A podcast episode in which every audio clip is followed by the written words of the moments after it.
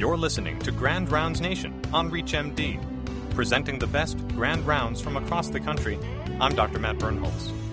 Let's return now to a continuing session from the American College of Osteopathic Family Physicians, or ACOFP. Speaking is Dr. Robert Hastie on the subject of advancements in stroke prevention. The next topic is something I think that probably most of you use this on a fairly recent or frequent basis, and this is the CHADS 2 score. And if you're not using it, you should. It's easy. And the CHADS 2 score is basically a prediction of stroke risk in patients with atrial fibrillation. The C stands for congestive heart failure, and that's an ejection fraction greater than 35%. H stands for hypertension. That's even if they're normal, normotensive on their blood pressure medications. A stands for age greater than equal to 75. The D stands for diabetes. And the S is stroke or a TIA. And that actually gets two points. So if they've ever had a stroke or ever had a TIA, they get two points for that one. So if you do the math, you know, there's what, five letters plus an extra point for that. The maximum points they can get is six. So this is out of a six point scale. Um, this is the breakdown of stroke risk in patients with CHADS 2. And you can see going to the top, if you have zero, and these are the patients that we're only going to treat with aspirin, we don't treat these patients with warfarin anymore. If they have zero CHADS 2, they have a 1.2% risk of having a stroke uh, per 100 patients per year. And they are considered low risk. Once you go above that, their risk of stroke significantly increases. And if you have six points, that's a 44% chance of having a stroke in one year. Huge increase. But we actually call it high risk if it's CHADS 2, 3 or higher. And, um, and part of the way, you know, part of the reason why we don't give warfarin anymore to that uh, CHADS 2 of zero is it's 1.2%. You know, what's the risk of major hemorrhage if they're in an anticoagulant in the first per year? It's about that, right? That's the reason why we don't give warfarin to patients with a zero CHADS 2 score. Everybody else you know, should get either warfarin, and we'll talk about some of the novel anticoagulants. Uh, by the way, I know statistically that 80% of the people in this room have smartphones. I know that because there's published data that 80% of attending physicians in the United States have smartphones. You know, 100%, we have 55 trainees in our residency, pro, residency and fellowship programs. Every single one of them has a smartphone. So people ask, you know, how to use you know, these devices to improve patient care. And I can tell you this is a real easy one. It's called MedEquations. I can tell you I've looked at every single application out there for medical equations, and this is the best. And I'm a connoisseur of these applications. The only problem is it costs $4.99, but it's available on every platform. And the reason why I bring this up, you know, when you look down at some of these great published scoring systems that we have, such as the CHADS 2. I can pull this up, I can give you a CHADS 2 score in like 15 seconds. I can give you the, the annual stroke risk. It's just going to pop up on the screen for me. I can click on more info, get the evidence based reference. It's going to link me back to actually give me the original article. It's called MedEquations. So that's the CHADS 2, and we use that to determine the risk, chance of uh, stroke risk per year. And it's a really important risk factor. And, and by the way, you know, I had a patient in my office a couple months ago. You know, he had a CHADS 2 score of 2, and it was 3.6% chance per year of having a stroke. Well, this guy happens to go the, the racetrack, and he spends a lot of time at the racetrack gambling. And he bets on, I guess, this trifecta. So he, he came in with this atrial fibrillation. I said, You need to be on anticoagulants. And uh, and you know because of insurance and things like that, you know warfarin was the appropriate one for him because he just couldn't afford the novel anticoagulants.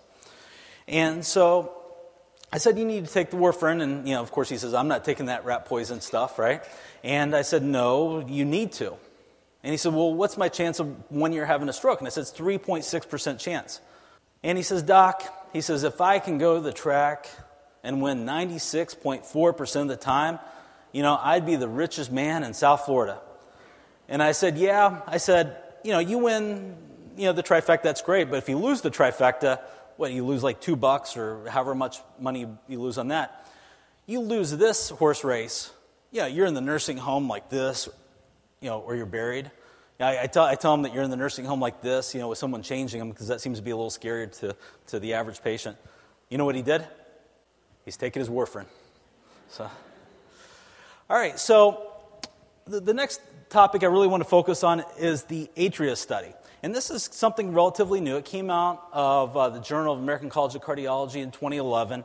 And this is probably the best thing that's ever been looked at to predict a patient's risk from bleeding. It's the best study ever uh, for the risk of patients bleeding. And so the atria hemorrhage risk score uh, is as follows it's a fairly easy score to get at. So you have anemia that gets you three points. If they have any anemia, I don't care if it's pernicious anemia, it's iron deficiency anemia, if they have anemia, they get those three points. They have renal disease, any type of CKD, ESRD, three points. They have an age greater than 75, they get two points. They get prior bleeding, that's one point. Hypertension, one point. And if they're low risk, that's, that's if they have zero to three uh, points. They're called intermediate risk if they have four points, and they're in the high risk group if they're five to 10 points. And we do this to predict the chance of them bleeding if they're on anticoagulants. And here's the breakdown. Um, this looks at low risk group gets less than 1% chance of bleeding uh, annually. If they have intermediate uh, risk group, 2.62, and if they're in the high risk group, 5.76% chance of bleeding. And I actually have been using this with the CHADS 2, and you can kind of see the risk benefits fairly easy. So to me, I mean, I understand that you know many patients that, that are 90 years old should be on warfarin. I get that. I mean, I know the evidence, but I also not, know not every single 90 year old patient with atrial fibrillation should be getting anticoagulants. And to just go from an anecdotal way of uh, trying to assess which patients should be on anticoagulants versus doing an experimental study controlled, you know, good way of telling which patients should be on anticoagulants, I think Atria score is the way to go. Um, interesting enough, they actually suggest against uh, using these prediction uh, clinical tr- tools. And you know what? I'm actually okay. I mean, it only gets a 2C recommendation, but you know what? In my practice, I'm still going to use it, especially when I'm trying to figure out good ideas what to do with my elderly patient that I, I don't probably think that should be on anticoagulants. So again, I want to reemphasize the fact that if you have zero CHADS 2 score, the current guideline recommendations say no anticoagulants. In fact, they actually say no therapy rather than antithrombotic therapy, um, which is a little tougher to do with you know, no aspirin, et cetera. Uh, but you know, strange, strangely enough, that's what it's currently recommending. So next, I'm going to talk to you about vitamin K antagonists. I'm going to preface this. You know, I remember when I was medical school, I graduated from medical school 12 years ago. When I graduated medical school, I was a fourth year medical student doing a rotation in South Florida. Uh, this very, very wise clinician uh, was precepting me, a family doc. He says, You know, in your lifetime, he says, I'll even do better than that. He says, In, in 20 years from now, you will not be prescribing rat poison, that's what he said, to your patients with atrial fibrillation or for any condition. He said, Rat poison is going to be gone in 20 years. We'll never prescribe it.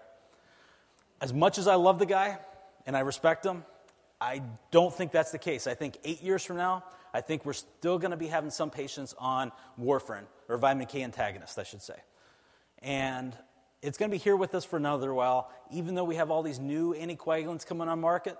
You know, it's going to be a while before we have the indication for all the different conditions that you're going to put patients on warfarin for. And plus, these medications are going to be expensive for a long time.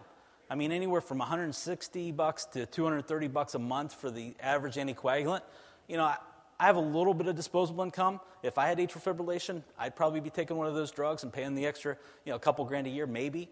But, um, but I can tell you, our average patient, especially trying to reduce costs for our system, you know, I'm not sure if uh, the evidence is there. I think we're going to be treating our patients with warfarin uh, for a number of years.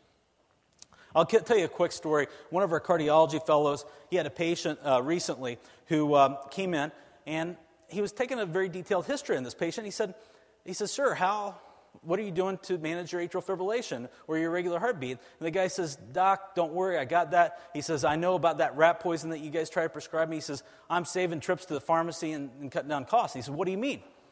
He says, I go out, he says, I got a box of D-Con granules. And I take a toothpick and take one D-Con granule each day. And so, you know, Joe's, you know, jaw dropped and he says, You're kidding me. And he said, No. He says, Well, how do you know when you're not getting in, or you're getting too much? He says, Well, I brush my teeth each day. I guess he only brushes his teeth one time a day. He says, When I brush my teeth in the morning, and if it bleeds, I don't take a D-Con granule that day. but, if, uh, but if it doesn't bleed, then I'll go ahead and take it. So I said, I said, so I said Joe, I said, what was the patient's INR? 2.5. so, yeah. So I'm not suggesting that you uh, recommend this for your patients. That does not get any guideline recommendation. In fact, I'd, I'd probably discourage that, uh, that practice, but uh, uh I thought it was kind of interesting. So. But, of course, you know, these are part of the reasons why we dislike warfarin, even though we have to prescribe it, and many times it's a wonderful medication for our, medic- our patients and it saves lives. And this medication's been around for 60 years, and you know, we know the origins of this medication. This is part of the reason why we really don't like to use it. It has such a wide range of dosage. You, know, you can have a patient that only takes two milligrams a week and, and, and becomes therapeutic versus 112 milligrams per week and becomes therapeutic. I mean, that's the challenge of this medication. Plus, like you know, the vitamin K containing foods, it's really tough for patients to figure out how much vitamin K. And if you have like a salad eater their whole life, it's kind of tough to, you know, get them on the right thing. And almost every medication affects warfarin, right? It's like the longest list of, it's like the who's who of medications in the world. Even Tylenol is on this list of medications that affects uh, warfarin, or INR, I should say. So it's really, really a, a, tricky medication. I think most of us would, if we had our drithers, you know, get, would get rid of this medication.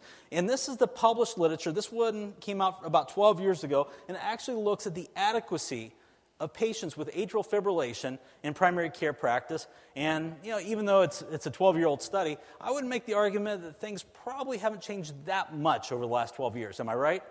You know, look, you, took it, looked at patients with AFib and primary care practices, you know, 65% are not on warfarin. And some of them for very good reasons, right? You know, they have contraindications, et cetera. But that's like two thirds. And you look at patients with their INR above target, that's 6%. You know, uh, super thera- or subtherapeutic INR, 13%. And patients that actually have an INR that's in the therapeutic range, 15%. I mean, that's pretty amazing. You know, you have all those patients at risk, high risk of strokes. And it always scares me, like, you know, all these patients, uh, you know, walking around with their INR above uh, therapeutic range. And it seems like they always want to go out on top of the roofs and hammer, and, you know, especially right after the hurricane. And, you know, we, we see all sorts of uh, challenges with that. But this is probably one of the newest recommendations that shocks me the most.